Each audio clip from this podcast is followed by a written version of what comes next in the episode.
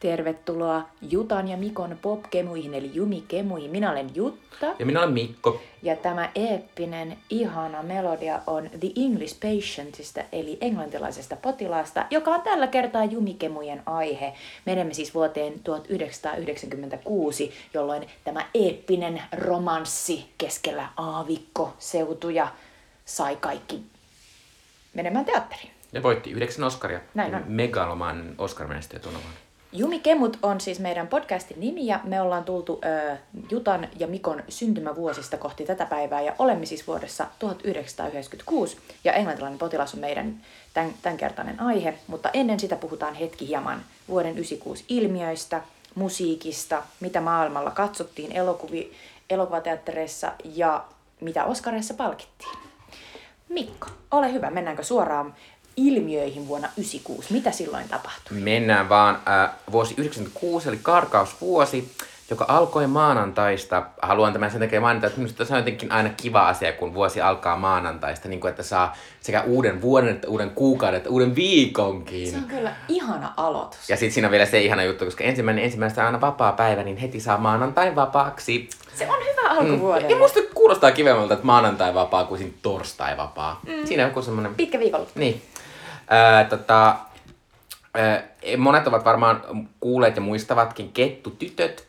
Ää, niin kettutytöt olivat tämmöisiä nuoria naisia, jotka päästivät järkyttäviä määriä sinikettuja häkeistään kahdella pohjanmaalaisella turkistarhalla vuonna 1995 ja tuolloin 1996 heidät sitten tuomittiin vankeusrangaistuksiin ja lähes 800 000 markan korvauksiin. Mä en nopeasti osaa laskea, että paljon se euroissa. Joku 120 000, 100, 140 000 euroa. Mm. Joku. Öö, ja tota, nämä on tällainen, tämä kettu on hassu juttu, mikä varsinkin nykyisinkin kaiken maailman internetkeskustelussa tulee aina välillä esiin, jos joku nainen osoittaa mitään luonnon suojelullisia jotenkin aatteita. Niin heti tulee kettutyttöläpät. Kettutyttöläpät sieltä. Mutta tästä he ovat, tästä kettutyttö-nimitys sitten tulee. Öö, toinen tämmöinen naisiin liittyvä asia että vuonna 1995 naiset olivat saaneet oikeuden osallistua asepalvelukseen. Ja vuonna 1996 Suomen ensimmäiset 12 naista aloitti upseerikurssinsa reserviupseerikoulussa Haminassa. Hmm. Se on niin hassua, että siitäkin on vähän aikaa. Hmm. Se on oikeasti aika uusi juttu. Joo. Sitten kolmas tämmöinen mahtava naisasia on, että Miss, Miss Suomi Lola Odusoka sijoittui toiseksi periaatteessa Miss Universum kisoissa. Tämä oli tota, varmaan meidän ikäpolvelle Lola Odusoka on se ehkä suurin ja kuuluisin missi. Ehdottomasti. Ja mä, mä muistan jotenkin ehkä katsoneeni näitä kisoja tai vähintään nähneeni näistä jotain, jotain koosteita, koska, koska mulla on selkeitä muistikuvia, miten Lola edusti siellä. Kyllä, kaikki muistaa ainakin Lolan ärräviä. Ää, tota, sen kilpailun voitti venezuelalainen Alicia Makhado. Tuona vuonna kilpailtiin myös kesäolympialaisissa, jotka järjestettiin Yhdysvalloissa, Atlantassa.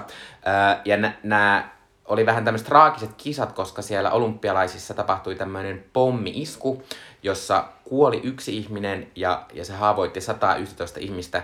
Ja tota, nähtävästi tämän pommittajan motiivina oli, että hän vastusti abortteja. En tiedä, miten se liittyy olympialaisiin, mutta mm, kaipa, se, kaipa se reitti löytyy. Ö, mutta jos Suomen menestys kiinnostaa, niin Suomi sai tuona vuonna neljä olympiamitalia, yhden kultaisen, kaksi hopeaa ja yhden pronssisen. Ö, en uh. muista, kuka voitti kultaa. Ö, mutta hyvä Suomi. Ruotsalainen ö, massa äh, huonekaluketju Ikea avasi ensimmäisen myymälänsä Suomessa. Se avattiin Espooseen. Mä en ole ihan varma, että onko se sama Espoon myymälä, mikä on edelleen siellä, mutta tota... Vois kuvitella, että se on. Mm. Mutta äh, Ikea tuli silloin tänne ja siitä suomalaiset varmaan olivat Muutti kaiken, mm. kyllä. Äh, tämmönen vähän surullinen juttu, rap-legenda ja näyttelijä Tupac Shakur, eli Tupac, kuoli ampumaan välikohtauksessa saameen saamiinsa vammoihin. Ja Tupac Shakur on varmasti yksi maailman kaikkien aikojen tunnetuimpia rap-artisteja.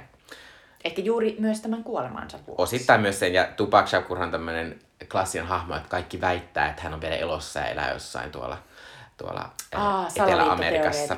Kyllä. Mm, siellä Hitlerin kanssa. Joo, äh, kansainvälisessä politiikassa Bill Clinton valittiin toiselle kaudelle Yhdysvaltain presidentiksi Päittolo Bob Dolin ja Venäjällä Boris Jeltsin valittiin myös toiselle kaudelle en tiedä kenet hän päihitti, mutta en usko, että oli kova kilpailu, jos mietitään Venäjän demokratiatilannetta. Sitten tuona vuonna alkoi paljon tämmöisiä aika suosittuja vähän keveämpiä sarjoja.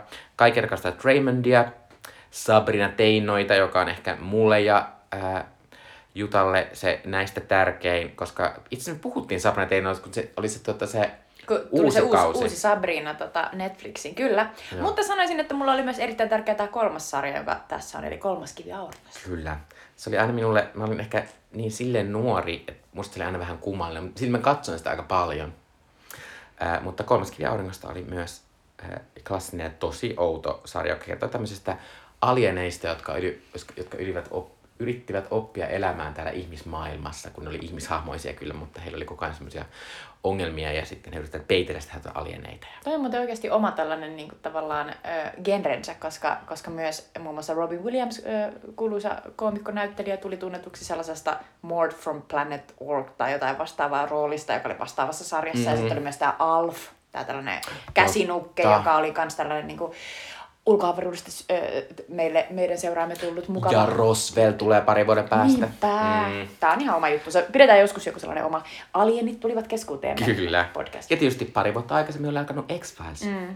Ää, tuona vuonna syntyi paljon suuria tähtiä. Ää, Zendaya, vasta Emmy-voittaja, ää, tota, mutta myös upea, upea ihminen. Nä- nyt nykyisin näyttelee ehkä tunnetuin on Euphoria TV-sarjassa, joka on HBOlla. Ää, nykyinen Spider-Man, Tom Holland voitti. Ei, ei voitti, kun syntyi tuolloin. Kyllä, voitti ja me, syntymällä. ja me kaikki voitimme siinä. Niinpä. Ää, myös tämä näyttelijä Anya Taylor-Joy ää, syntyi, Jutta on kirjoittanut tänne Kuka. Mm. Ää, Anya Taylor-Joy on tämä näyttelijä, joka on esim. ää, Netflixin megahitin ää, Queen's Gambitin pääosassa siinä shakkielokuvassa. Anteeksi, mä en, ole vielä, hän- ka- mä en ole vielä katsonut tätä shakkisarjaa. mutta hän, on, hän oli muun muassa myös vähän aika sitten äh, uudessa Emman, Emma-kirjan Jane Austen tota, periodidraaman niin filmatisoinnissa. Okei, näytteli. nyt tämä on minulle selvä. Kiitos. Joo, ja, ja myös Anya Taylor-Joy tulee esittämään seuraavassa Mad Max-elokuvassa nuorta, nuorta Furiosaa. Että Mm. tota, hänellä on, hän on tämmöinen erittäin kovaa tahtia mm. nouseva tähti. Tunnemme hänet kohta kaikki. Kyllä. Seuraava ihminen on ehkä vähän laskeva tähti, mutta Game of Thrones tähti Sophie Turner Eli Sansa myös Stark. 96.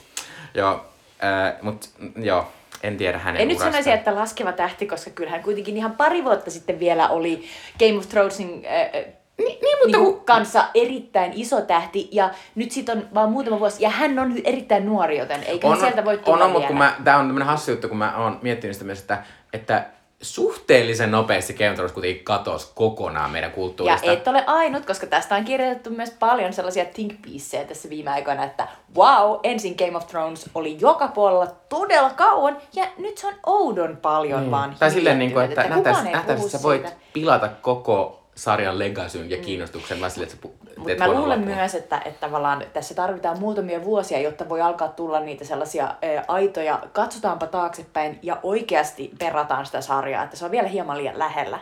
Se voi olla totta, ja parin vuoden päästähän tulee Game of Thronesin esiosa. Mm. Ää, myös tä, hän ei ole ihminen, mutta Dolly Lammas, ehkä monet muistaa Ysäriltä, ää, Dolly Lammas oli siis ensimmäinen, maailman ensimmäinen kloonattu nisäkäs, ja hän syntyi Skotlannissa 5.7. 1996 äh, Dollyn elämä oli ehkä vähän traaginen. Hän, hän, hänet jouduttiin lopettamaan jo kuusi-vuotiaana, äh, koska hänellä oli tämmöinen viruksen aiheuttama keuhkotulehdus ja niveltulehdus. Ehkä kaikki ei tiedä, enkä minäkään tiedä, kun googlen tämän, mutta lampaat elää yleensä 11-13 vuotta, eli Dolly kuoli aika lailla puolivälissä matkaa, Joo. ja osittain tämä johtui siitä, että hän oli kloonattu. Ei sen takia, että se kloonaus itsessään olisi ollut väärin, vaan sen takia, että se, se tota, lammas, josta Dolly kloonattiin, niin oli jo valmiiksi sairas. Aa. Eli käytännössä se perinne sen äh, esikloonaus isänsä mm. äh, Eli taudit. kloonauskaan ei äh, niin vähentänyt sitä vaikutusta, Ei. joka sillä isällä tai äidillä on. Oli huonosti valittu. Ehkä jos olisi mm. valittu paremmin, niin Dolly olisi vieläkin meidän keskuudessa. Öö, öö, kuolleita Dollyn, öö, ei Dolly tonne, kuolleita öö, Hollywood-legenda Gene Kelly kuoli tollon. Rakastamani äh, steppa, steppausmaisteri, äh, laulavat sadepisarat. On se elokuva, mistä hänet tunnetaan. Kyllä, ja sitten yksi maailman kaikkein tunnetuimmista jatslauleista, eli Ella Fitzgerald, kuoli myös vuonna 1996. Ella Fitzgerald on muusikko ja hänestä voidaan kätevästi siirtyä Euroviisuihin. Euroviisut järjestettiin Oslossa ja tuolloin Irlanti voitti taas. Se oli Irlannin seitsemäs kerta, En mutta ymmärrä. myös viimeinen kerta tähän asti.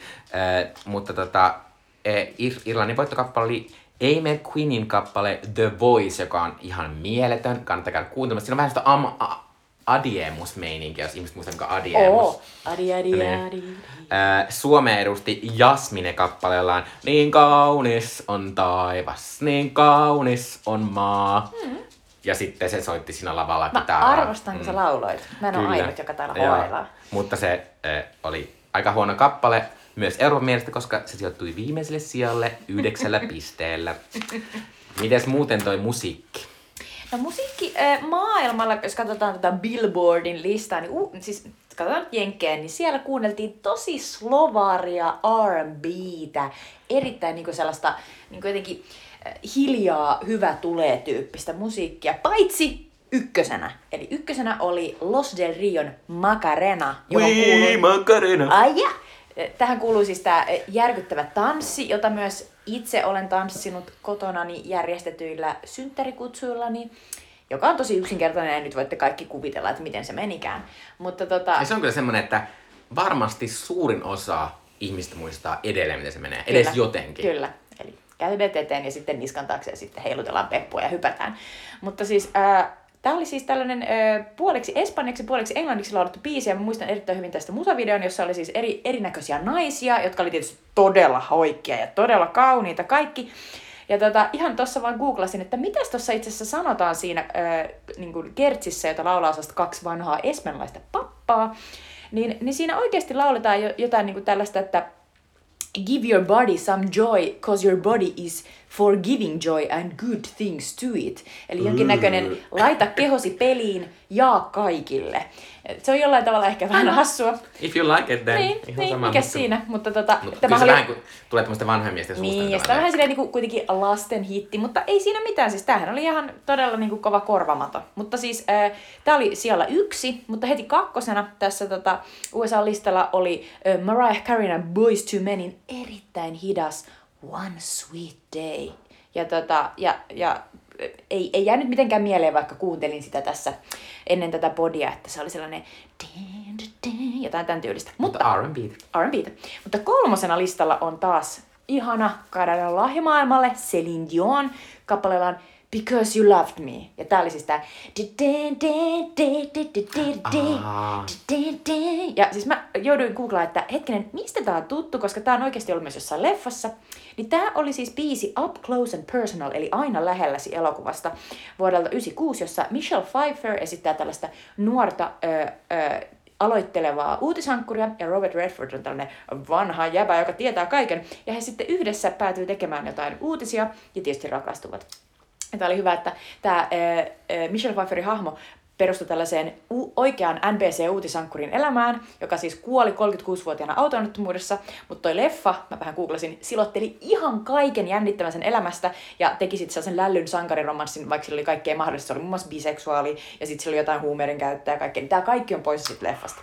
Mutta tällainen elokuva löytyy ja sen tunnussävel on siis Celine Dionin Mutta You sanoa Loved tämmönen juttu, että selvästi musiikintekijöille kannatti laittaa äh, kappaleensa Michelle Pfeiffer elokuvaan, koska edellisen vuoden, vuoden 95 maailmalla tunnettu kappale oli Gangsta's Paradise, joka oli Totta. myös Michelle Pfeiffer elokuvassa. Michelle Pfeiffer oli todellakin 90-luvun mm. isoja tähtiä. Uh, sitten uh, se- seuraavat tässä listalla ei, ei, ei myöskään hirveästi sanonut mitään. Tämä oli Tony Rich Projectin Nobody Knows, jota oli melkein vaikea löytää Spotifysta.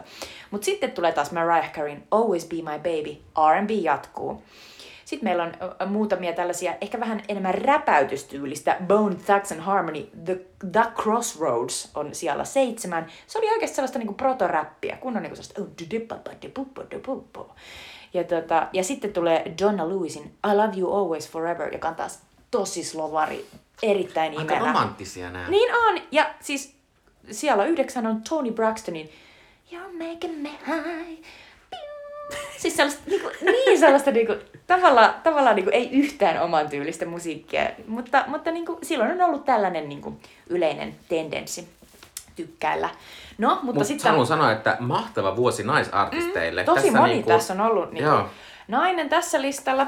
Mutta sitten kun siirrytään tonne Suomeen, niin alkaa melkein naurattaa, koska jokainen biisi tässä top 10 on tuttu. Siis tässä ei ole yhtään sellaista, joka ei sanoisi mitään. Ykkösenä on tietysti Makareena. Kakkosena on Mr. President. Koko Jumbo. Ai, ai, ai, Koko Jumbo. Tosin meidän ikäluokka saattaa tietää melkein paremmin siitä hirvittävästä Smurfi-versiosta. Se, se on varmaan totta.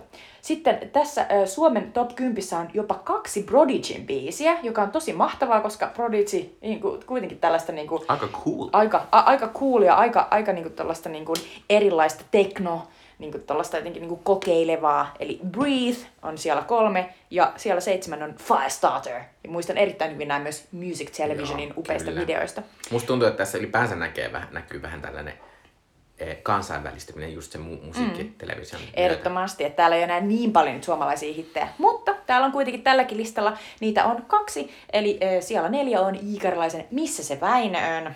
Ja Väinö, Väinöstähän tuli sellainen äh, jonkun, olisiko se ollut 2000 vuoden vai vuoden 99, joku suosituin poikien nimi muistaakseni.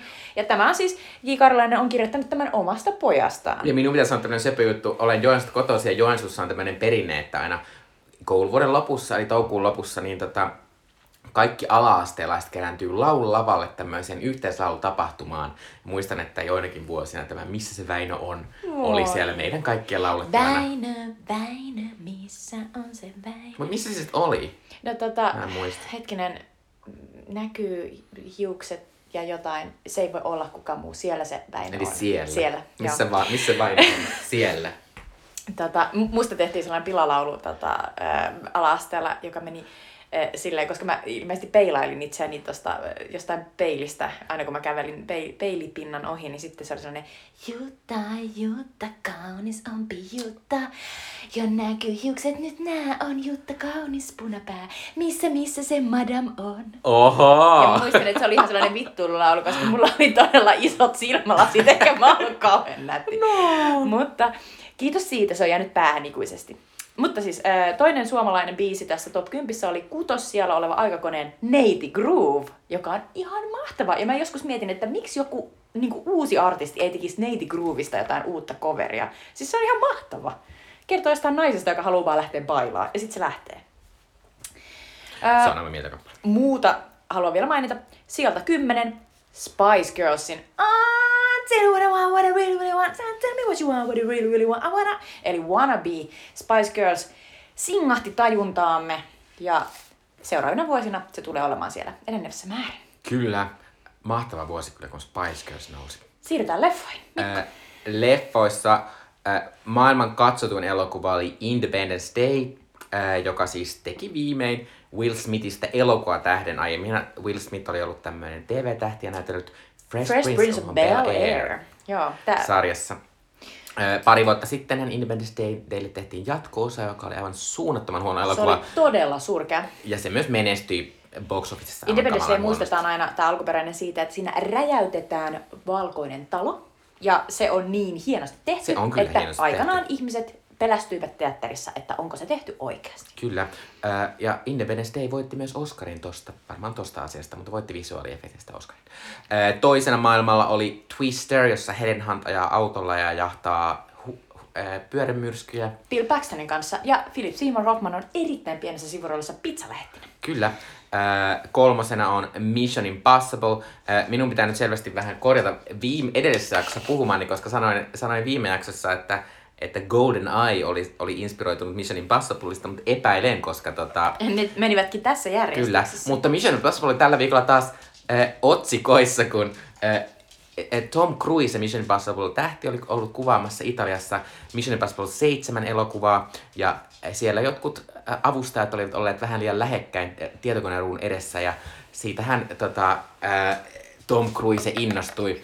Se on vähän hassu juttu, yleensä noin vähän semmoisia huonoja juttuja noin, että jeng, äh, jengi alkaa räyhäämään. Mutta mä, sit mä olin silleen, tää on kuitenkin tärkeä Tom Cruise juttu. räyhää siitä, että älkää olko liian lähekkäin, koska Niin. korona.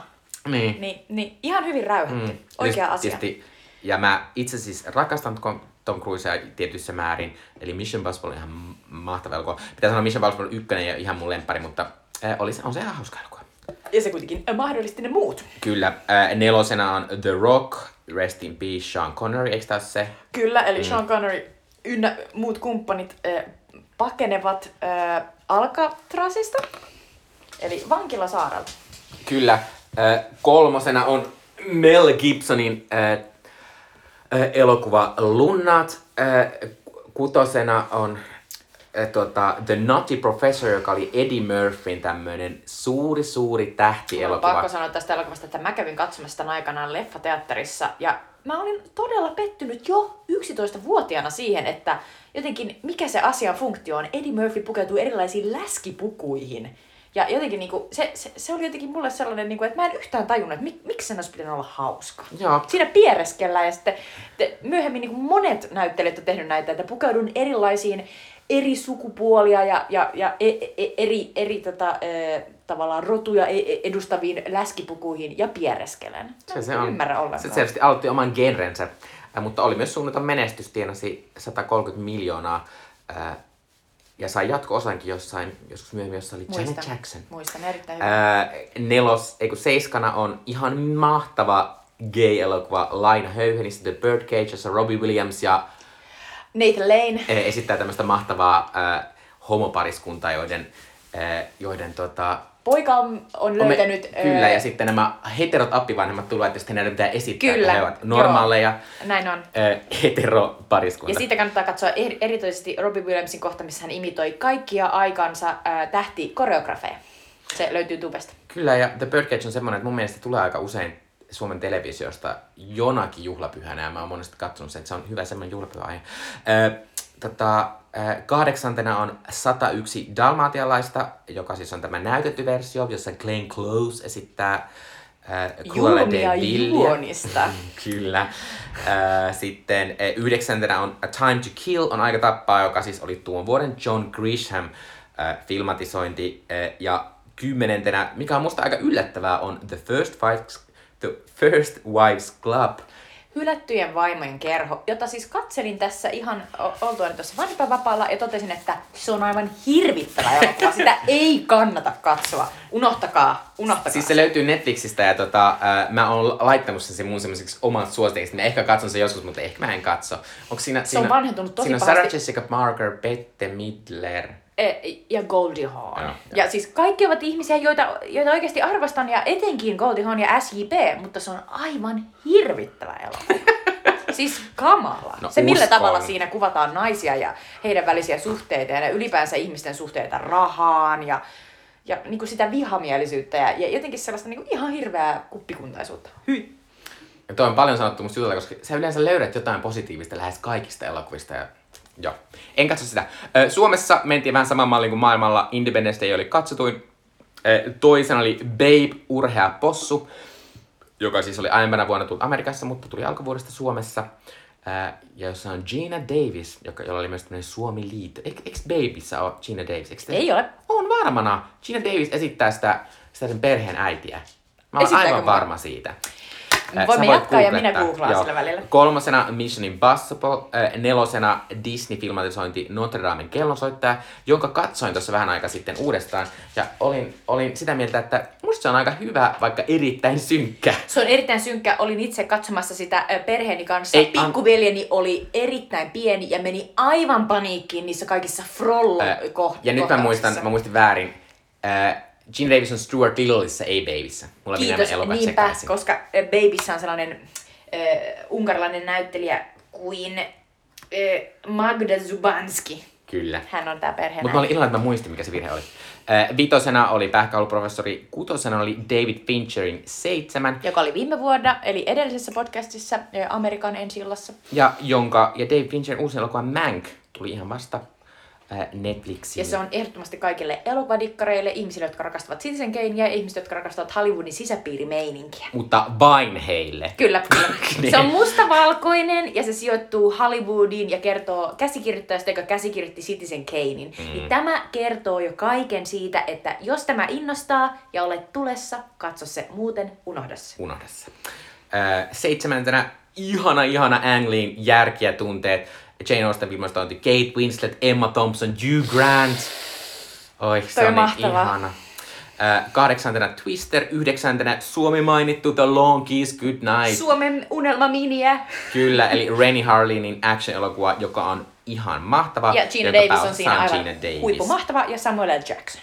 Kyllä, ja sitten kymmenentenä on Toy Story leluelämää, eli Pixarin ensimmäinen elokuva, joka siis tuli Suomessa, äh, oli tullut aiemmin, aiempana vuonna Amerikassa, mutta tuli Suomessa sitten alkuvuodesta ensi iltaan.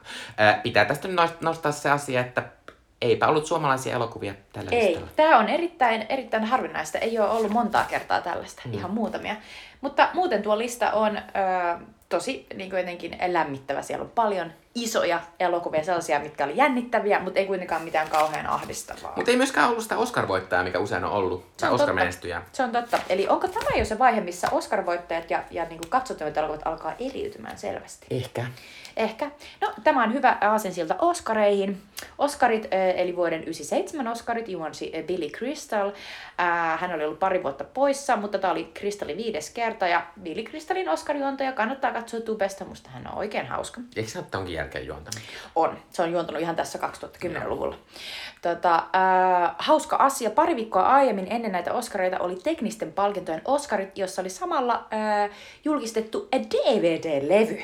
Eli vuonna 1996. Eli mä DVD-levy, eli niin, että tämä oli tämmöinen uusi formaatti, Kyllä, niin tämä kyllä. oli tämmöinen juhla sille. Kyllä. Ja se on hauska ajatella, koska sitten siitä tulikin meille standardi. Kyllä. Ja tota, eniten ehdokkuuksia vuonna 1997 Oscareissa saivat Englantilainen potilas, 12 kappaletta, ja se on siis se, mistä kohta puhutaan lisää.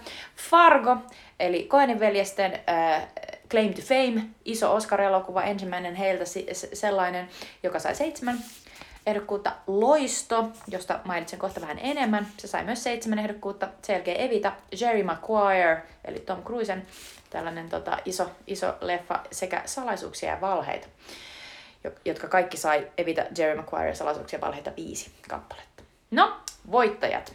Englantilainen potilas. Klassinen, eeppinen, romanttinen draama voitti yhdeksän Oscaria näistä 12 ehdokkuudesta. Eli parhaan elokuvan, parhaan ohjauksen Anthony Minghella, paras naissivuosa eli Juliette Binoche, äh, ihana ranskatar, äh, musiikki, ääni, art direction, eli en tiedä, onkaan, kuvaus, puvustus ja leikkaus. Ja, ja kun sitä elokuvaa katsoo, niin tavallaan ymmärtää, että tosi moni näistä kategorioista on varmasti ollut sinä vuonna sellainen niin, kuin, niin sanottu, mikä jää Oscar-äänestäjien mieleen. Ää, Mutta pitää sanoa, että tämän menestyksen ää, tavallaan tälleen jälkikäteen ajateltuna tähän vähän langettaa sen vaari on se, että mä olin Miramax-elokuva, eli Harvey Weinstein Kyllä. oli yksi isoista tuottajista. Mutta silloin siitä ei vielä mitään puhuttu ja oltiin vain, niin kuin kiitettiin Jumalaa, agenttia ja Harvey Weinsteinia.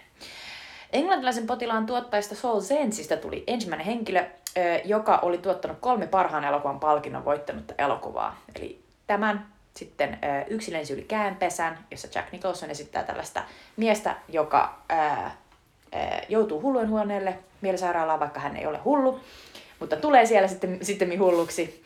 Ja sitten Amadeus, joka kertoo Wolfgang Amadeus Mozartin elämästä ja hänen taistelustaan verivihollistaan Salieria vastaan. Joo, Amadeuksesta muistan sen, että mä joskus nähnyt sen niinku ihan liian nuorena. Se oli erittäin kummainen Se on elokuva todella mun ahdistava. mielestä. Mutta hienolla tavalla siinä esitetään tuo Nero, miten sekopäinen hän on. Ö, Englantilaisen potilaan ohella vain tämä Koenien Fargo voitti enemmän kuin yhden palkinnon. Ja Fargo voitti siis naispääosan Frances McDormand sekä alkuperäisen käsikirjoituksen, joka meni Koenien veljeksille. Ja ehkä moni on saattanut jopa katsoa, ja olen itsekin tässä suostellut tässä podissa aiemmin tätä Fargo TV-sarjaa, joka löytyy HBOsta. Ja se ihan vaan hyvin, hyvin silleen löyhästi perustuu tähän elokuvaan, mutta tämä elokuva on ihan loistava ja se kannattaa katsoa myös sen takia, että se on hyvin, siis aivan niin kuin puhutaan yhden käden sormilla näistä Hollywood-elokuvista, missä pääosassa on nainen, joka on raskaana ja tekee sitä työtään, eikä se pääosa ole se, että hän on raskaana, vaan se, että hän on töissä. Eli hän on vain ihminen, mutta hän on myös raskaana. Ja se on tosi hauskaa. Niin tapahtuu joskus. Kyllä. Ja tota, ö, mielenkiintoista tosiaan, kun puhutaan tästä ihmisestä, joka oli raskaana, niin Frances McDormand, joka siis voitti tästä Farkosta naispääosan, niin tota, hän oli myös ensimmäinen henkilö, joka ö, voitti Oscarin roolista elokuvassa, jonka oli ohjannut hänen aviopuolisonsa, eli Joel Cohen. Ö, Mä haluan tässä vaiheessa nostaa Frances McDormand näyttelee tänä vuonna aivan järkyttävän hyvässä elokuvassa Nomadland, joka on Close Out. Ja tänäkin vuonna, tai ensi vuonna sitten, kun joskus huhtikuussa Oscareihin päästään, niin tota, ää, luultavasti Frances siellä kilpailee taas parhaan näyttelijän, naisnäyttelijän Oscarista. Ää, Frances siis voitti toisen naisnäyttelijän Oscarin ihan pari vuotta sitten elokuvasta Three Billboards Outside Ebbing, Missouri, joka oli ihan kauhean huono Se oli ihan hirvittävä, mutta Frances, Frances McDormand on tietysti aina mahtava. Kyllä, kyllä. Ja parhaana kappaleena äh, vuonna 1997 Oscareissa palkittiin Andrew Lloyd Webberin, eli tällaisen armoitetun brittiläisen musikaalineron säveltämä You Must Love Me, jonka esitti Evita elokuvassa Eva Peronia. Eli tota, ee, nyt multa katso se, minkä maan First Ladyä. ei. Ei, ei, ei, ei. Argentiinan ensimmäistä naista tätä esittänyt Madonna. Ja minulla ja Mikolla on tällainen Madonnan keikka Jätkäsaaressa kokemus. Mm. Ja kun Madonna siellä esitti You Must Love Me biisin, niin minua. Äh, Minulle tulee tästä, tästä Evita-elokuvasta aina mieleen parin vuoden takainen Star is Born-elokuva, jossa, jossa tavallaan sekä Madonna että, että tota Lady Gaga yrittivät omissa elokuvissa olla tämmöisiä suuria tähtiä, näyttelijätähtiä yhtäkkiä, voittaa sieltä tavalla Oscareita. Kumpikaan ei voittaa näyttelijä Oscaria, mutta kumpikin voitti tämän mm. laulu Oscarin. Ja Madonnan hyväksi täytyy sanoa, että hän esiintyy myös aiemmin jo uh, Desperately Seeking Susan elokuvassa. Mm. Ja mielestäni hän on parempi näyttelijä kuin Lady Gaga. Joo. Um, Ei ehkä, mutta hän, ei ehkä, hän on myöhemmin elokuvissa ohjannut elokuvia, ne ei ehkä ole maailman parhaita, mutta Mutta se, se pitää vielä sanoa, että tässä tota, mainittiin, että Shine, eli Loisto-elokuva, sai seitsemän ehdokkuutta. Niin tota, tämä elokuva kertoo siis David Helfgottista, lapsinero-pianistista, joka romahtaa suuren läpimurtonsa kynnyksellä, joutuu pakkohoitoihin, sää, saa sähköshokkihoitoa ja sitten löytää pianonsoiton uudestaan myöhemmällä iällä. Ja hauskaa on, että voitte katsoa YouTubesta, kun vuoden 97 Oscareissa Helfgott esiintyy siellä Oscareissa. Ja se on mahtava se video, koska hän on tosiaan sen sähköshokkihoidon jälkeen, niin hän höpöttelee jatkuvasti. Hän voi nähdä, että kuinka hän puhuu. Hän tekee sellaisia pieniä, pieniä nyökkääviä ää, kumarruksia. Hän istuu flyykelille ja alkaa soittaa aivan käsittämätöntä vauhtia flyykeliä. Ja siellä on kaikki, muun muassa Jeffrey Rush, ää, tota, joka, eikö niin, palkittiin tästä, tästä Kyllä. tota, elokuvasta parhaan miespääosan Oscarilla, niin, niin muun muassa on siellä aivan haltioissa. Mutta David Helfgottin ää, video kannattaa katsoa tubesta. Ja muuta tänä vuonna me yleensä käydään läpi myös Cannesin, ää, eli maailman tavallaan tärkeimmän elokuvafestivaalin ää, parhaan elokuvan eli kultaisen palmun voittaja. Ja se oli tänä vuonna Mike Lean, eli brittiläisen Kitchen Sink sosiaalisen realismin kuvaajan salaisuuksia ja valheita, joka kertoo tällaisesta Brenda Blethinin esittämästä äidistä, jolla on musta tytär, ja he eivät ole ikinä keskustelleet jotenkin tästä, tai jotenkin he lähentyvät tosi kauan, kun mä oon nähnyt tämän, mutta hieno elokuva. Ja Kannesia johti tuona vuonna juuri Suomessa käynyt Francis Ford Coppola. Kyllä. Kun Francis Coppola kävi Suomessa, niin on yllättynyt, että hän ei tullut semmoisessa kuplassa, koska en, en ymmärrä, mi- miksi ton ikäinen ihminen matkustaa ympäri maailmaa, mutta, Mutta ehkä en ole se ihminen. joka- rakastin, kun Francis Ford Coppola kuitenkin tapasi muun muassa Sauli Niinistön. Ja kun näin näitä kuvia, niin mulle tuli sellainen olo, että tämä on ollut Sauli Niinistöltä sellainen, nyt aion käyttää tätä presidenttiasemaani ja aion tavata tämän Francis Ford Coppolan. Ja Francis Ford, Ford Coppolan jollekin tota pressityypille tuli silleen, Mr. President of Finland, Sauli Niinistö would like to meet you. Ja Francis Ford Coppola oli silleen, why? Ne oli silleen, no he, he insists, you must come. And, ja sitten Francis Ford Coppola silleen, okei, okay, selvä, mä pakko tavata nyt sitten tämäkin jäbä. Mutta tota, ehkä se meni näin. Niin, hyvä, ja hyvä, että Sauli sai tavata jonkun ihmisen, koska se, se oli niin yksinäin, yksinäisen oloinen siellä itsensä päällä. Niin, ja kun hän on kuitenkin niinku riskiryhmää Joo, no, ihan mutta on ikänsä puolesta. Mm. Mutta tota, siirrytään sitten englantilaiseen potilaaseen, eli tähän meidän tämän kerran aiheeseen. Ö, englantilainen potilas, englantilaisen potilaan, per, englantilainen potilas perustuu Michael Ondaatien samannimiseen kirjaan, ö, ja sen on ohjannut Anthony Minghella. Joka on sitten jo kuollut. Kyllä, ja Anthony Minghella on ehkä englantilaisen potilaan ohella tunnetulla on lahjakas herra Ripley. Niinpä. ainakin mun mielestä. Kyllä. Joka siis on tosi hieno Matt Matt Damon Damon Gwyneth Paltrow siinä. elokuva. Äh, Tämän pääosissa on äh, Ralph Fiennes, joka Eli esittää Ray Fine. Ray Fine, en, en luultavasti osaa sanoa tuota myöhemmin, Ei tarvitse. ää, ää, joka esittää Almasia, Juliette Binoche, joka esittää Hanaa, ää, ja ää, no, mä voin kertoa tämän tällä tavalla, mä yritän. Kerro. Et englantilainen potilas kertoo tämmöisestä Ralph Fiennes, toi kuulostaa kauan, ää, ää, Ralph Fiennesin esittämästä Almasi-nimisestä hahmosta, joka ää, joutuu lentoonnettomuuteen, tai se ammutaan, hänen lentokoneensa ammutaan alas, ja sitten hän ää, ää, tulee alas, ja se lentokone syttyy palaamaan, ja hänen koko kroppansa palaa, ja hänen koko ihansa on paskana.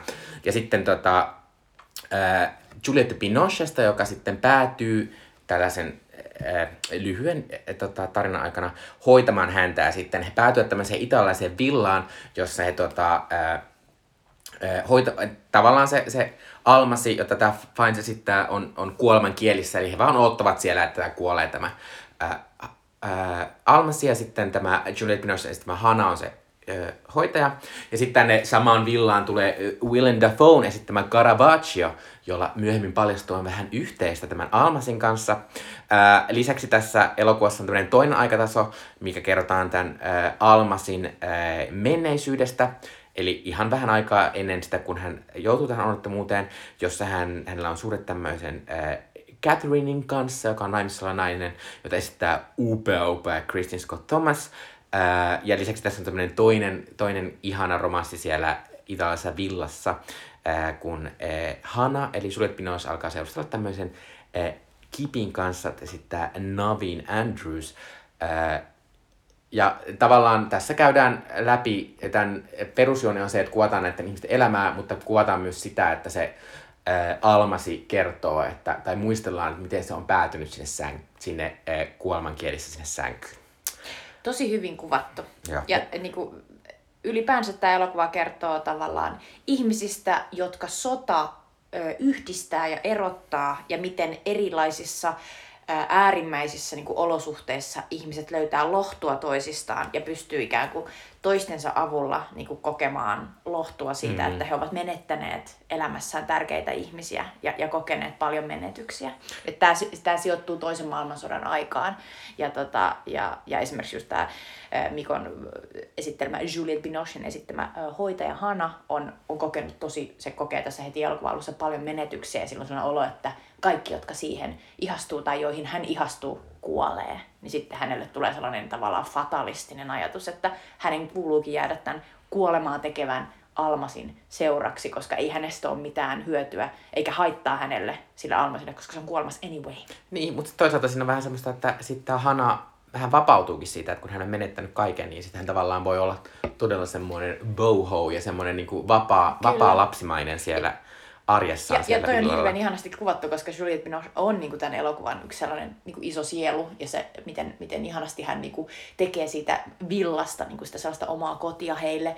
Ja tavallaan, se, tässä on vähän sellainen ragtag-meininki, että tavallaan niin kuin sellainen outo niin kuin kimppakämppä, johon muuttaa tyyppi sieltä, tyyppi täältä. Yksi on kuolemassa yhdellä ole peukaloita, ja just sellainen niin kuin, hehe. Ja sitten jengiä tulee ja ne asuu teltassa Niin. pihalla. Ja... Mutta niin näkee, että siinä on myös sellaista niin kuin, ihanaa sellaista, tässä elokuvassa on paljon sellaista kansainvälistä, niin kuin, tavallaan sellaista solidaarisuutta. Joo. Et, et vaikka tässä soditaan ja, ja ihmiset tappaa toisiaan, niin samaan aikaan tässä ollaan silleen, että että tämä Almasi on esimerkiksi unkarilainen, niin sitten hän on niinku näiden brittien ja intialaisten, ja just tämä Navin Andersin esittämä Kip on tällainen tota, sikhi, intialainen sikhi, joka, joka on kuitenkin brittien niin kuin tavallaan imperiumin alainen mm. henkilö ja, ja niin kuin hänkin tulee toimeen hyvin niin kuin sitten taas kaikkien muiden kanssa. Et siinä on sellainen ajatus, että, että ihmisten välillä ei ole sitä sotaa, että se sota käydään suurvaltojen välillä ja ihmiset on niin kuin toiselle niin kuin ystäviä ja näin. Kyllä. Äh, mutta äh, tämän elokuvan budjetti oli noin 30 miljoonaa dollaria ja se oli myös suurmenestys ja tuotti äh, yli 230 miljoonaa dollaria maailmanlaajuisesti ja oli lisäksi myös äh, suuri menestyjä Oscarissa, niin kuin äsken puhuttiin, eli voitti yhdeksän Oscaria ja muun muassa Juliette Binoche voitti parhaan naissivuosan Oscarin ja varmasti ihan ansaitusti. Äh, tosin se kuulostaa vähän semmoiselta kategoria rikkeitä, koska mun mielestä Juliette Binoche on niin iso osa tätä elokuvaa, että Niin, se tuntuu isommalta, että- että, kun hän, että hän on sivuosa. Mutta oliks, sä tarkistit näitä juttuja, niin oliko Kristin Scott Thomas pääosa Oli. ehdolla? Kyllä. Joo, kun se on hassua, koska nimenomaan tässä elokuvassa niin molemmilla on varmaan saman verran Mm. screen timea. Mutta me ollaan puhuttu tästä aiemminkin, että ne ei mene aivan niin kuin voisi kuvitella usein mm. nää, että mikä on sivu ja mikä pääosa. Äh, mutta mun tässä alussa sanoa, että, että kun me päättiin tämä elokuva, niin mä en ole ikinä ennen katsonut tätä. Ja sitten tota, mut mun mielikuva tästä oli aika kielteinen. Oliko sellainen pölyttynyt? pölyttynyt, imeellä. Mä en ole kauhean romanttisin, romanttisten elokuvien Sä ystävä. et niinku sekoo jostain ihanasta miehestä. En, enkä mä, niinku, enkä mä, ja tämmönen niinku melodraama, missä kaikki menetetään ja sitten, niin se ei iske muhun ikinä, musta se on patettista ja ää, jotenkin se ei iske muhun. Mutta sitten kun mä katsoin tämän elokuvan, elokuvan niin sitten mä kuitenkin tavallaan tykkäsin tästä niinku, jopa niinku tosi paljon. Mä en tiedä, yllättävää mullekin, Mä en- koska mä oletin, että sä olisit enemmän silleen, joo. No oli mulla jotain ongelmia elokuvan kanssa, johon voi palata kohta, mutta tota, musta tuntuu, että, että tämä sopikaa hyvin tähän niin kuin joulun aikaan, koska tässä on semmoista, semmoista niin kuin, Solidaarisuutta? ky- kyllä, jos sä oot rikas ja kaunis ja vaaleaihainen, Niinpä, eh, mutta tota, mutta tää on niinku tosi suurellinen, tässä ollaan isot välimatkat ja ollaan siellä aavikoilla ja kaikki on kaunista. Ja sitten tässä on semmoista mahtavaa eksotismia, jota nykyisin ei harrasta lähes ollenkaan, mutta tollon oli, oli vielä jonkin verran sellaista, niin kuin, että nyt me ollaan täällä, mennään tämmöisillä autoilla keskellä tätä tyhjää automaata ja sitten me ollaan täällä melkein kahdestaan, että Ja mies ja että se nainen on väärin, että nykyisin ei oo tollasta, koska siis tämä elokuva tuo mieleen sellaiset elokuvahistorian isot eeppiset niin kuin elokuvat, David Leanin Arabian Lawrence, Journey to India, sellaiset, niin kuin, missä on laitettu vaan silleen, että nyt mennään kuvaamaan aavikkoa, nyt mennään kuvaamaan ihmisiä, jotka näkyy tuolla ihan perkeleen kaukana, kun tuolla on tällainen oasis.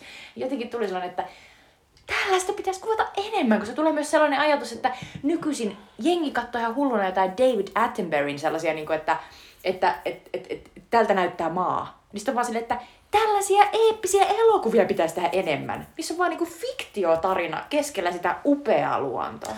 Ei, joo, mutta pitää sanoa, että on eksoottinen, mutta tää on myös aika semmonen, eh, että tietyllä tavalla ja silleen kaikki on stylettu tosi hienosti. Ja, jopa, kai. ja tässä on myös semmoista niin tietynlaista musta semmoista ikävää, että tässä on usein Eh, tässä on semmoinen söpö romanssi sen, sen Hanan, eli Juliette Binochin ja Kipin, eli Näven Andrewsin välillä. Ja sit siinäkin on semmoista vähän semmoista outoa eksotisointia, niin kuin, kun sille Kipille ei musta anneta ihan kauheasti, kauheasti niin kuin tavallaan tätä tämmöistä persoonallisuutta, mutta sitten siinä on monia kohtauksia, missä se avaa sen upean turbaanin ja sieltä paljastuu semmoiset ihanat, ihanat, ihanat hiukset. Niin sitten tulee vähän semmoinen, niin kuin, että, että onko se Hana innostumista vaan sen takia, että se on tollainen niin kuin, ei-eurooppalainen mies. Mulla ei tullut ollenkaan tulla olla. Mulla tulee No kun sellainen, että... mulle tulee lähinnä siitä, koska tässä elokuvassa on niin vahvasti semmoinen, niin kuin, että tällaista mieletöntä seikkailua, jolla pystyy elämään ja kohtaamaan näitä äh, samanmielisiä ihmisiä täällä. Niin jotenkin mulle tuli, ei, en mä sano, että musta se oli kauhean söpös niiden suhde silti ja tälleen, mutta, mutta siinä oli musta vähän sellaista, miten se kipiä kuvattiin. Niin siinä oli, oli musta osittain myös semmoista, varsinkin kun kaikki muut hahmot, suuret hahmot tässä oli niin kuin, ö, täysin vaaleaihoisia. Mun mielestä sä luet sitä enemmän niinku, tavallaan ehkä sellaisen niinku, tavallaan lasien läpi, mitä, mitä mä en niinku ehkä ihan tunnista. Että mulla oli enemmän sellainen olo, että, että se Hana rakastuu siihen kipiin, koska tavallaan se tilanne on sellainen ja, ja, ja ne niinku osoittaa toisilleen niinku, ö, tavallaan kohteliaisuutta ja, ja sellaista hyvän tahtoisuutta. Ja, ja sitten se niinku myös näkee, että se kippo on sen mielestä kaunis. Mutta siis tässä muutkin ihmiset rakastuu toisiin ulkonäön perusteella. Että, että siis se Almasi ja sitten se Christian Scott Thomasin Catherine alkaa katsella toisiaan. Ja, ja tavallaan niin kuin, ja mun mielestä se on ehkä jopa vähän subversiivista, että katsotaan miestä ja todetaan, että onpa se kaunis. Että mun mielestä esimerkiksi sitä Ray Finesin esittämää Almasia niin kuvataan usein niin kuin sellaisessa niin kuin tosi, niin kuin jotenkin sellaisessa makeessa, että siinä näkyy tosi hienosti niin kuin kaikki, kaikki niin kuin luut kasvoissa. Ja jotenkin niin kuin, tavallaan se kamera niin kuin tekee kaikista yhtä kauniita. Että mulla tulee mieleen jopa ää, ihan siis tällaiset tota, Marlene Dietrichin sellaiset aavikkoelokuvat, missä, missä se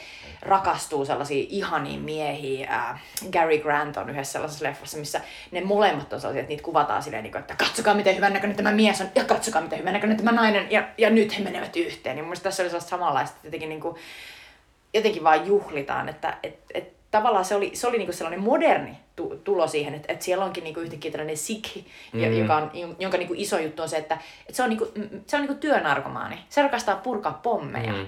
Että se on niinku tavallaan mun mielestä jopa sellainen niinku modernein hahmo siinä, kun se on vaan silleen, että joo joo, sä oot ihan tärkeä, mutta tämä työ on mulle kyllä tärkeämpi. Ää, mä myös tykkäsin sitten suhteesta sen takia, että se oli niin, että vaikka siinä oli se mun mielestä kun elokuvan romanttisin kohtaus, missä ne on siellä kirkossa ja sitten niin silti, silti siitä ei yrittää silleen, että nämä nyt on elämänsä rakkaudet, vaan ei. ne on silleen, että sit se, sit se Juliette Binoche vaan heittää silleen, ei kun messä vaan, kuule, messa vaan, mä jään tänne, että lähdessä vaan menemään, että ei mua kiinnosta. Niin siinä on jotenkin sellaista ymmärrystä, että, että ihminen voi kokea niin kuin vaikka elämänsä suurimman romanssin ja sitten se romanssi voi loppua, eikä se ole epäonnistunut. Mm. Ja sitten jotenkin toisaalta niin kuin toiset henkilöt, niin kuin se Almas ja Kristin Scott Thomasin, se Catherine, niin ne voi kokea elämänsä suurimman romanssin ja se, muu, se muuttuu tragediaksi ja, ja toinen kuolee. Mm. Ja eihän se päädy hyvin.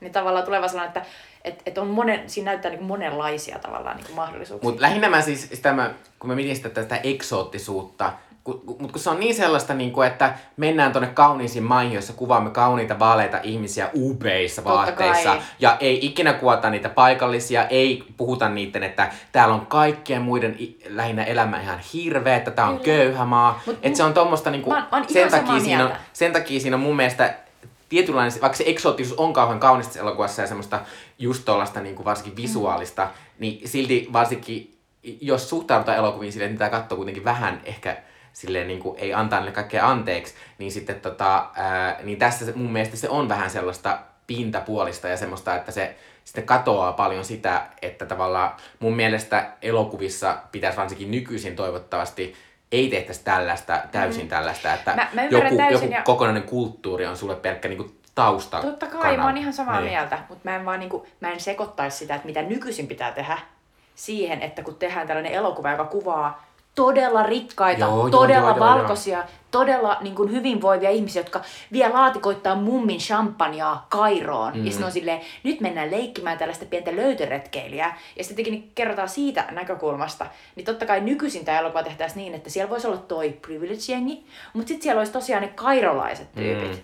Mutta niin kuin tavallaan, mutta mä, oon ihan, mä, oon samaa mieltä, mä oon samaa mieltä Mikon kanssa ehdottomasti tästä, mutta mä tarkoitan, että, että tavallaan että mä en vaan ole siitä samaa mieltä, että meidän pitäisi muuttaa näitä vanhoja elokuvia ei. mielessämme, että sen takia ne on aina huonoja. Ei, ja enkä, en, enkä mä, mä sanoin, että en, en mä ajattele, että tämä on huono elokuva, mutta koska, koska mä katson tätä elokuvaa tästä mun näkökulmasta, mm. ja koska tämä meidän sarja ylipäänsä on että me katsotaan näitä vanhoja elokuvia, mm. niin mun mielestä on hyvä tehdä myös tommosia huomioita Totta siitä, kai. että mitä ehkä nykyisin ei enää tehtäisi. Kyllä, kyllä. Mm. Ja mä, mä niin tosi voimakkaasti on, on siis samaa mieltä. Mua vaan niin kuin, mua niin lähinnä huvittaa se, kun mä katson sitä, että miten niin tavallaan miten hyvässä asemassa nämä kaikki hahmot Joo. on ja miten, miten niin kuin käsittämättömiä asioita ne tekee ja miten uskomattoman uusia ja upeita vaatteita niillä on koko ajan päällä, vaikka ne on siellä aavikkoretkikunnassa. Joo, puhtaita ja, nimenomaan. Kyllä, ja miten kaikilla on koko ajan kiharetut hiukset, mm. niin kuin sillä Ei hikiläikkiä missään. Ei, mä en tiedä, niin, mä tiedä että... millä ne on päällystynyt näyttelijät niiden vaatteiden alla, että sieltä mut, ei niinku tuu mut mitään. Se on, se on muuten se juttu, mikä tässä on, koska tässä ehdottomasti tähän on sellainen niin kuin, myös sellainen klassinen Hollywood-elokuva, että tässä myydään sellaista, että sä voit mennä sinne aavikolle ja näyttää upealta. L'Oreal. Siis tämähän on mm. just sellainen elokuva, mikä niin kuin myös myy sellaista naurettavaa ajatusta, että ei se voisi toimia noin.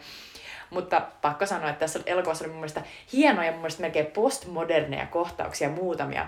Esimerkiksi sellainen, missä tota, tämä Gravy Almasi ää, ja, ja sitten tämä Catherine, eli Kristen Scott Thomas ja, ja tota Ray Fine, ne niinku eroaa niinku tällaisessa tilanteessa, missä ne on ollut silleen, että ollaanko yhdessä vai ei. Ja sitten tota, Ray Fine sanoo sille Kristen Scott Thomasille, että I'm not missing you yet sellainen klassinen one-lineri. Ja sitten Kristin Scott Thomas sanoo, you will, ja sitten se kävelee päin sellaista pylvästä, joka on ihan paras asia.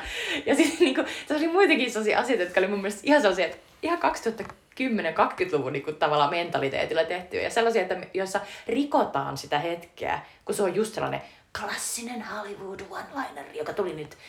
Ja, tota, ja, ja toinen tuohon liittyvä oli, oh, mä en muista, ai niin se, että kun niillä on sellainen aivan uskomattoman mun mielestä nuorena se oli melkein ahdistavan sellainen steamy-seksikohtaus, missä tota, se, kun mä en ymmärtänyt pienenä, että miksi joku voisi haluta rikkoa jonkun toisen mekon, että jos se haluaa niin kovasti harrastaa seksiä toisen kanssa, miksi joku rikkoo toisen mekon? No, no tämä Kreivi Almasi rikkoo sen Catherine mekon sellaisessa kohtauksessa, missä kaikki muut laulaa joululauluja toisessa huoneessa ja sitten ne panee. Niin sitten mä katsoin tätä elokuvaa eilen ja olin silleen, että mun puolisolle, että no kiva, toi rikko sen mekon. Ja yksi sekunti sen jälkeen tulee kohtaus, missä se Kreivi Almasi parsii sitä mekkoa kokoon.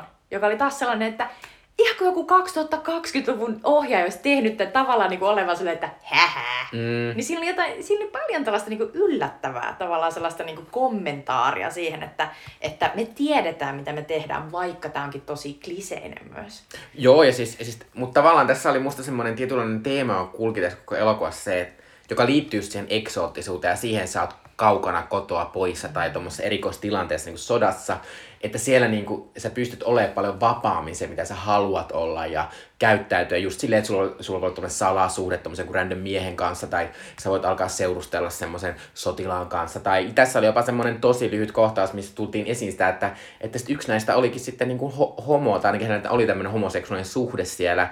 Ja, sitten, ja sekin oli musta kauhean söpösti, koska se oli se myös todellista, koska, koska so, sodissahan on nimenomaan monet homot on pystyneet, tai biseksuaalit ihmiset ovat pystyneet harrastamaan näitä saman sukupuolen välisiä suhteita sen takia, että, että siellä... Se on ollut erikoistilanne. Niin, se on ollut erikoistilanne, niin, niin tavallaan se on tosi hienoa, mutta ylipäätään tässä on paljon sitä sellaista niin kuin, mun mielestä tässä ihan se, esimerkiksi Juliette Binochissa, kun se on menettänyt kaikessa ja päätyy italialaisen villaan, niin, niin sen tyyli kehittyy semmoiksi oudoksi semmoiseksi vähän sitten rockari, boho mm. chic asiaksi ja jotenkin. Ja, ja sitten myös se tietysti se Catherinein ja, ja tämän Almasin se salasuhde, koska se Catherine on semmoinen hahmo, joka siis on ollut mennyt, sinne kertaa monta kertaa, että hän on mennyt naimisiin parhaan ystävänsä Aivan. kanssa, että Colin Firth Jos tulee myös olo, että, että onko se paras ystävä kuitenkin homo, koska ei ole kuitenkaan niinku, niinku, sitä ei mitenkään silleen niinku avata mitenkään, mutta tulee vähän sellainen olo, että että, niinku, että just mitkä on olleet niitä syitä, miksi ihmiset ovat aikanaan menneet. Aa, no, no mä, mä, ajattelin sitä, en mä, mä ajattelin sitä vaan silleen, että jos sä oot, meet sun parhaan ystävän kanssa naimisiin, ja siihen tuli sellainen olo, että ne on seurustellut niin kuin 100 miljardia vuotta ja ollut ystäviä niistä, tai niin kuin tosi nuoresta asti. Niin tietysti sä kaipaat jotain muuta. Varsinkin jos sä oot ympäristössä, kaikki niin, muutkin on erilaista. Se on totta. Mutta oli vähän sellainen olo, että niiden välillä ei vaikuttanut olevan sellaista niin kuin voimakasta seksuaalista suhdetta, vaan että enemmän sellainen, että ne välitti toisistaan tosi paljon. Mutta se on varmaan totta, että et, et, ehkä se Colin Firthin hahmo, joka oli muuten aivan ihana, että oli jotenkin sellainen, että se, oli, niinku, se, oli, se näytti niinku, tavallaan jopa mun isältä 90-luvulla. Että se oli jotain sellaista outoa, koska sitten myöhemmin Colin Firthistä on tullut sellainen niinku, selkeästi mulle sellainen seksisymboli. Ja tohon aikaan se oli jotenkin ihan sellainen niin kuin samaan aikaan mm. poikainen, mutta samaan aikaan jotenkin niin kuin sellaisen hassun keski-ikäisen niin kuin tavallisen miehen näköinen. Et siinä oli niin kuin hassu kauhean, kun mä ruodin hänen ulkonäköään, mutta hän on niin kuin muuttunut niin, että hänestä tullut paljon niin kuin tavallaan jotenkin raamikkaampi ja brittiläisempi, vaikka hän ei ole mitenkään podannut eikä laihtunutkaan erityisesti. Mm. Hän, on vaan, niin kuin, hän on vaan kasvanut, hänestä on tullut niin kuin vaan aikuinen. Mutta ehkä hänet myös tailattiin tässä näin tylsemmäksi. Niin, koska, hänestä tehtiin koska, tarkoituksella sanoa, että hän ei ole, hänestä ei ole mitään vastusta tälle Ray Niin, koska Ray Fiennes, hän, hän on tässä semmoinen hiljainen, erittäin, niin kuin, sillä on semmoiset kivestä leikatut piirteet. Hän on erittäin jotenkin... hyvän näköinen ja sitten hänellä on, hänellä on tällaisia hyvin voimakkaita, hyvin niin kuin sellaisia yksioikoisia mielipiteitä, joilla hän tekee vaikutuksia. Niin, mutta sitten hänellä kuitenkin tämä mahtava piirre, joka siinä tuotiin esiin, se, että hän on tämmöinen, joka laulelee siellä silleen lappa, lappa, lappa, lappa, lappa, koko Kyllä. ajan semmoista unkarilaista kansanlaulua, josta mulle tuli mieleen, mieleen äh, mun, mun ihan läheisiä ihmisiä, koska mulla on mun, mun läheisissä ystäväpiirissä parikin tämmöistä mieshenkilöä, jotka tykkää laulaa tämmöisiä random lauluja, äh, niin se oli kauhean lämmittävä asia. Se oli kyllä tosi mm. sepä mustakin se vaikutti jotenkin sellaiselta aivan erityisen hauskalta. Ja musta oli hauskaa, että jotenkin tämä elokuva, joka on siis unohdin sanoa tuossa alussa, että tämä on mulle lapsuudesta tosi tuttu, koska tämä oli mun oman äidin ihan lempielokuvia. Ja ymmärrän miksi, koska tavallaan tässä on sellaista niin, kuin niin eeppistä niin kuin romanssia, mitä, mitä niin kuin tavallaan just sä haluat, jos sä lähdet hakemaan jotain sellaista, haluan pois tästä hetkestä ja nähdä jotain upeaa rakkautta, niin tämä on just sellaista ja tämä on niin tyylikäs ja jotenkin niinku, mm. tämä on niin sellainen niinku, jotenkin niinku kaikkea, mitä, mitä niinku joku tällainen suomalainen keskikäinen nainen voisi haluta. Mutta sitten mua nauratti, kun tässä musta, musta tämä on niinku melkein meemin arvoinen niinku tämä lähtökohta, joka on sellainen komea kreivi tulee ja vie jalat altasi. Musta se on vähän niinku sellainen niinku Reginan naisen unelmia palstan niinku, joku sellainen, tai joku sellainen perus niinku fantasia, niinku, että joku upea unkarilainen kreivi saapuu vähän tilanteeseen. Se on vaan sellainen ihana tyyppi ja sit sä lähet vaan sen matkaan ja sit lopulta se kantaa sua niinku sen käsivarsilla jonnekin. Kun sä oot kuollut. Niin kun sä oot kuollut, se spoiler. mä, mä ajattelin, että samaa mä olisin sana kuitenkin. Mutta mut, musta on jotenkin sellainen alkuperäinen tavallaan sellainen meemi, meemi niin kuin tavallaan elokuva siitä, että miten joku eksoottinen, upea kreivimies voi yhtäkkiä tulla ja olla niin ihana. Ja, ja jotenkin, mutta se on hauskaa, että vaikka tämä on niin tollanen niin paperilla niin kuin mukaan sellainen tunnettu, niin silti tämä tuntuu kauhean sellaiselta freesiltä. Ja mä uskon, että se on siinä solidaarisuuden kokemuksessa ja siinä, että miten siinä kuvataan niin kuin niitä, koska tässä on kuitenkin se maailmansota, just Mikko puhui siitä Willem Dafoe esittämästä Caravaggio nimisestä miehestä, jolla on aivan oma story. Joka pitää sanoa mun mielestä, se on vähän semmonen miehillekin jotain story mun mielestä Joo, ehkä. Ja, ja tässä on, mun piti niinku kirjoittaa ylöskin, että, että musta on hyvin mielenkiintoista, että miten, miten hämmentävän paljon tässä on tarinalankoja yhdessä elokuvassa, jos on silleen, niinku, että okei, on se päähenkilön romanssi, sitten on tämä toinen hen- henkilön romanssi, tämä Juliette Binoche ja, ja, ja Kip, ja sitten on vielä tämä Caravaggio-tyyppi, ja sitten tavallaan koko ajan on myös se niinku sellainen pommien purkaminen, ja sitten se niinku, tavallaan vako ja skene, ja, ja tuli sellainen olo, että Tämä on todellakin sellainen elokuva, joka on niinku tarkoittu näin, että kun, kun olette menneet tätä katsomaan, niin se eh, sinun miehesi voi sitten katsoa noita eh, jännittäviä vakoiluelementtejä, ja kun ihmistä muun muassa kidutetaan, musta se on hyvin niinku graafinen kidu, tai siis graafinen, se on väärä sana, Suomessa ei sanaa, mutta niinku väkivaltainen kidutuskohtaus, jossa Willem Dafoen hahmo menettää peukalonsa, ja siinä kuuluu sellainen hirveä sellainen luun sahaamisen ääni.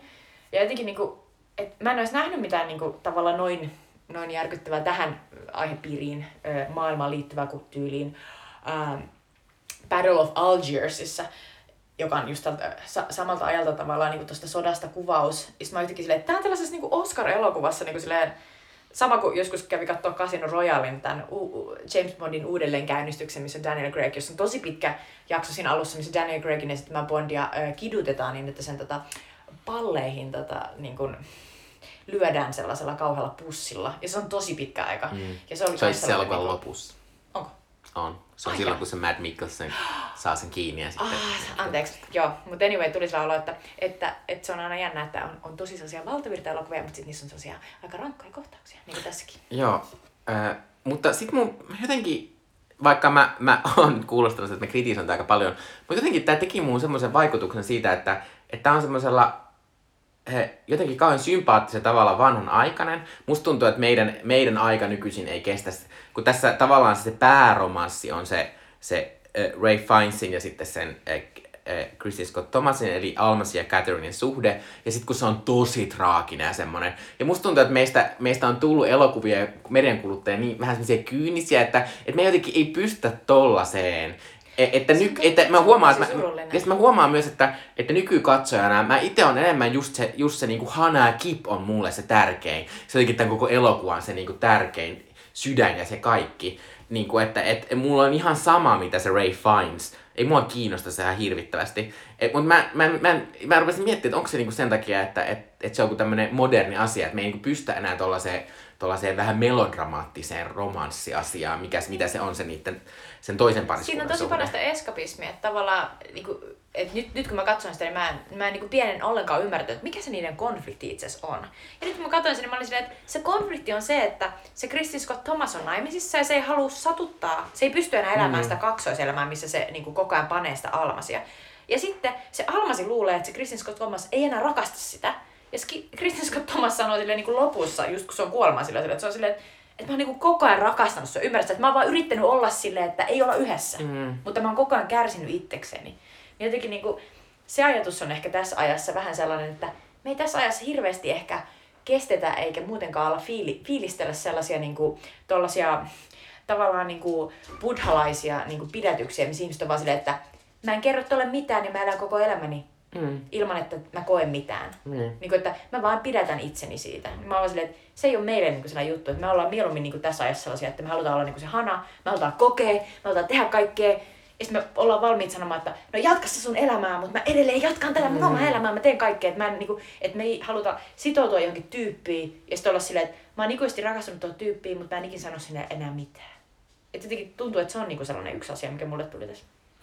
Joo, äh, pitää lopetella, mutta tota, haluan yhden asian sanoa, mikä liittyy myös tähän modernina katsojana. Äh, Ray Fiennes on ehkä nykyisin tunnetuin siitä, että hän esitti Harry Potter-elokuvissa Voldemortia. Ja mä en kestä miten paljon se näytti siinä palaneena potilaana Voldemortilta. Tai niinku se on semmoinen, niinku, että, että jos, jos Ray Fiennes on ikinä hakenut siihen niin se on laittanut vaan sen CBCn kuvan tästä elokuvasta. Silleen, kattokaa. okei, okei. No se, aa joo. Joo, joo. Se oli erittäin, erittäin kova. Joo, mutta, mutta jos ette ole katsoneet, niin tämä, ja tämän jälkeen haluatte katsoa ää, tämän elokuvan, niin se löytyy HBOsta. Ää, yleensä, ja nytkin tehdään niin, eli tota, et, koska tämä Englannin potilas ei ollut meidän lempiasia vuodelta 96, niin sitten ää, me tässä kerromme vielä, että mikä se oli. Mikä sun lempi leffa tai juttu vuodelta 96 oli? No, mun on tällainen elokuva, jota mä en nähnyt pienenä, vaan mä oon katsonut sen vasta pari vuotta sitten, mutta tosi moni teistä on saattanut nähdä tätä pienenä, eli Isäni on turbomies, Jingle All the Way, upea suomennus by the way. Arnold Schwarzenegger äh, on tässä näissä lapsenmielisissä elokuvissaan esittää isää, joka lupaa pojalleen ostaa sellaisen joulun hittilelun, ja sitten hän tajuaa liian lähellä joulua, että ei, se on loppu kaikista kaupoista. Ja tässä elokuvassa on upea mittakaava, se menee aivan kreiseihin niin kuin mittoihin, jossa lopussa siis tästä Arnold Schwarzeneggeristä itsestään tulee tietysti se turbomies, mutta ennen sitä niin, niin, tota, niin hän joutuu taistelemaan erilaisten ihmisten kanssa niistä ö, leluista. Ja sitten parasta tässä elokuvassa mielestäni Phil Hartmanin, tällaisen amerikkalaisen koomikon, joka kuoli välittömästi niin tämän elokuvan tekemisen jälkeen, niin esittämä naapurin mies, joka on siis eronnut.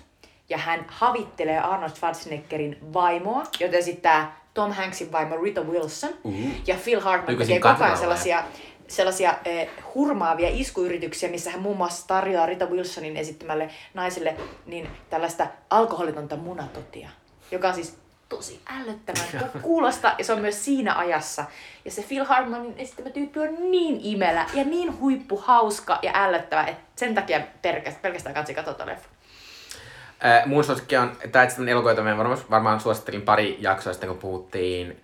Ää, mistä Tim Burton elokuvasta puhuttiin? Me puhuttiin Batmanista. Batman kakkosesta. Ää, eli Mars hyökkää, joka on ihan mahtava elokuva. Sitä ei oikein löydy mistään palvelusta, mutta se on tota, semmoinen mahtava skifi-elokuva, missä ää, ää, ufot tai alienit ää, hyökkää maahan ja sitten ää, kuvataan sitä, että miten amerikkalaiset siihen suhtautuu. Mutta tässä on parasta se, että tässä on ihan suunnaton määrä nykyajan suuria tähtiä todella kummallisissa rooleissa. Äh, kannattaa katsoa, tässä on Jack Nicholson, äh, Sarah Jessica Parker äh, koirana, äh, tässä on Natalie Portman ja Glenn Close esittää presidentin vaimoa ja kaiken maailman Tom Jones on tässä. Äh, kannattaa katsoa, tämä on ihan mahtava elokuva ja tässä, tässä tulee semmoinen olo, että että tämä oli se aina välillä puhutaan Hollywoodissa, että kun sä oot tehnyt joku megahitti-elokuvan, saat vähän semmoisen free ticketin tai semmoisen, että tee nyt mitä haluat, niin tää on ollut se Tim Burtonin se, no, no mäpä teen tän sitten, koska tää on tosi outo elokuva, mutta muistan, mä oon katsonut tämän lapsena monta kertaa, ja, ja mä katson tämän äh, ihan tänä vuonna uudestaan, tää on ihan mahtava. Tämä on tosi Jos hauska. ikinä tulee vastaan, niin kattokaa se. Kannattaa katsoa. Musta oli pienen aivan liian pelottava ja outo. Joo. Ö, On se edelleenkin outo, mutta ei enää niin pelottava. Niinpä. Ää, ää, seuraavaksi Sweet Chili Dippejä. Eli Sweet Chili Dippejä, äh, kulttuurisuosituksemme teille. Mä itse asiassa vaihdan mun kulttuurisuosituksen, mä en laittanut tähän yhden, mutta mä laitankin toisen. Yle Areenassa on tällä hetkellä sellainen äh, mahtava uusi dokkari kuin Kubrick on Kubrick, joka on, äh, perustuu tällaisen äh, ranskalaisen äh, elokuvatoimittajan äh, Michel Siminin, ehkä muistan ulkoa, yritän muistella, niin hänen haastatteluihin Kubrickin kanssa. Ja Stanley Kubrick on siis tällainen erittäin kuuluisa amerikkalainen äh, oman tien kulkija ohjaaja, joka teki ää, vuosikymmenien aikana vain, vain joitakin elokuvia, mutta jokainen niistä elokuvista on aina oman genrensä, niin kuin koetaan, että se on yksi parhaita ikinä. Että hän on tehnyt Hohdon, jota pidetään yhtenä maailman parhaana kauhuelokuvana. Hän on tehnyt ää, 2001 avaruusseikkailu, jota pidetään yhtenä parhaana tiedeelokuvana. Barry Lyndon pidetään yhtenä parhaana epookkielokuvana ja näin poispäin. Niin, tota, niin, niin tämä uusi dokkari Kubrickista, mä oon nähnyt monta, monta dokkaria, monta aiemmin myös Areenassa, mutta tämä Kubrick on Kubrick on siitä hauska, että tämä ei etene kronologisesti. Tämä niinku tavallaan hyppelee tämän ranskalaisen toimittajan ää, haastattelujen mukaan. Ja tämä ranskalainen tyyppi siis pääsi vaan Kubrickin lähipiiriin, koska hän kirjoitti yhtenä ensimmäisenä ranskalaisena ää, journalistina Kubrickin töistä ja, ja antoi niille niinku arvostusta. Ja siinä on tosi hauska kuunnella Kubrickia, koska hän, hän puhuu elokuvista, niin hän puhuu aina tismalleen päinvastoin, miten nykyisin tehdään asioita. Muun muassa hän kertoo tässä dokkarissa, että miten Barry Lyndonia varten, joka siis kertoo tällaisesta 1700-luvun nuoresta miehestä, joka, joka menee naimisiin sen rikkaan lesken kanssa ja, ja sitten hän elää aika sellaisen surkean elämän niin tota, jos on pääosassa tota, Ryan O'Neill, niin Kubrick kertoo siinä dokkarissa, että joo, hänellä oli tällainen tota, kansio, mihin hän äh, repi kaikista taidekirjoista noin tuhat erilaista niin kuin, äh, kuvaa tällaisista 1700-luvun maa- maalauksista. Ja hän antoi ne suoraan noille äh, tota, puvustajille, koska mitä järkeä on, että puvustaja kuvittelee omasta päästään jonkun oman koulutuksensa perusteella 1700-luvun pukuja, kun ne voi tehdä ihan suoraan, kun ne oli. Ja mä olin silleen, kaikki puvustajat Sandy Powellista lähtien, jotka koko ajan voittaa Oscarita, tekee nimenomaan niin niitä pukuja. Eli ne ajattelee 1700-lukua ja sitten tekee sellaisia meidän niin kuin, silmille sopivia. Mutta Kubrick oli silleen, että ihan vitun tyhmää, ei kannata tehdä niin. Kannattaa mieluummin niin kuin, ottaa nämä mun tuhat jostain taidekirjoista revittyä kuvaa ja tehdä super akkurantit, just ne. Niin, musta se, on, se on mahtava se dokkari, koska siinä näkyy, että miten yksi sellainen ihminen, jolla on ollut erittäin omat itsenäiset mielipiteet, niin on päässyt tekemään niitä elokuvia. Ja sitten niistä kaikista on tullut legendoja. Äh, oliko se Arenassa? Se löytyy Yle Areenasta. Kyllä. Äh, mun suositus on myös tämmöinen dokumentaarinen asia. Äh, mun suositus on HBO-sarja How to with John Wilson, jonka löysin tälleen klassisesti niin, että, että kun tässä loppuvuodesta usein julkaistaan tämmöisiä parhaat vuodessa listoja, niin tämä oli aika monella niistä. Äh, How to with John Wilson on tämmöinen dokumenttisarja tämmöisestä, äh, se on tämmöisen New Yorkilaisen äh, ihmisen, miehen tekemä sarja siitä, että että kaikista oudollisista jutuista, e, miten ne toimii. Tässä on jaksoja, jotka on, että miten harrastat äh, small talkia tai eh, että miten päällystät kalusteita ja miten teet tämmöisiä niin kuin, äh, telineitä, kun rakennat niin kuin jotain tietyötä. Ää, mutta tämä kuulostaa vähän tylsältä, mutta tämä on ihan mielettömän hienosti kuvattu, koska tämä John Wilson, tämmöinen ihminen, joka on kuvannut, se kuvaa nähtävästi koko ajan elämässä, kun se kävelee sen juuri, se kuvaa kaiken maailman outoja juttuja. Ja sitä elokuva tätä sarja on täynnä semmoisia pieniä juttuja, missä on kuvaa semmoisia kummallisia, tavallisia asioita, mitä New Yorkissa koko ajan tapahtuu. Ää, ja sitten tämä on myös, se on ihan hauskasti käsikirjoittumia, että ne kes- puheet on aika hauskoja ja myös eh, ne aina vie silleen, että vaikka se alkaa sitä small talkista, niin sitten se päätyy yhtäkkiä jonnekin Miamiin, jonnekin että se on siellä silleen, mutta täällä tämä small talk eikä toimi siinä samalla tavalla, että jollekin mun kissasta, niin niitä ei kiinnosta. Äh, äh, mutta tämä on, siis, tää on siis tosi hieno, tämä vaikuttaa jopa semmoiselta niinku taideprojektilta, koska se, koska se materiaali, mitä esitellään just sieltä New Yorkin kaduilta, on ihan mahtavaa. Ää, ja tota, kannattaa katsoa, nämä on tosi lyhyitä ja mua ainakin on erittäin paljon huvittanut. Se, se huumori on tosi, tosi semmoista omanlaistaan, niin kuin että se ei sanota ha ha ha, mutta jos se iskee suhun, niin kuin se iskee muhun, niin, niin mä aina välillä vaan, vaan niin kuin nauran ääneen täällä kotona, vaikka se asia itsessään on tosi tyhmä, mutta se on vaan se, se pieni huomio, minkä se on tehnyt, tai sen pieni yhdi- yhdistelmä, että se sanoo jonkun asian ja sitten se kuvaa jotain asiaa, mikä periaatteessa on ihan se, mutta siinä on tavallaan sama tunne. Niin tota, niin. Ö, eli How to with John Wilson HBOssa kannattaa katsoa. Mä aion niin katsoa, koska tätä, mä huomasin, että käsikirjoittaja Anna Brotkin oli jo fiilistellyt tätä pari kuukautta sitten, ja se on ollut vaan mun listalla, että pitää vaan katsoa. Joo, ja musta tuntuu, että tämä on tämmöinen äh, asia, mikä nousee tässä vuoden aikana sen takia, että nyt kaikki kriitikot on kertonut, että katsokaa tätä. Seuraavalla kerralla siirrymme vuoteen 97 ja pois Yhdysvalloista, sillä meidän elokuva on japanilainen animaatioklassikko Prinsessa Mononoke. Eli Mononoke Hime. Kyllä, joka siis on Ghibli-studion ja Hayao Miyazaken tämmöinen mieletön äh, ilmastonmuutos, luonnon tuhoamista vastustava elokuva. Ja kuten kaikki Ghibli-elokuvat, niin se löytyy tällä hetkellä Netflixistä. Katsokaa se ja kuunnelkaa meidän podi. Hyvää joulua! Hyvää joulua, moi moi, Moi moi. moi. palataan vuonna 2021.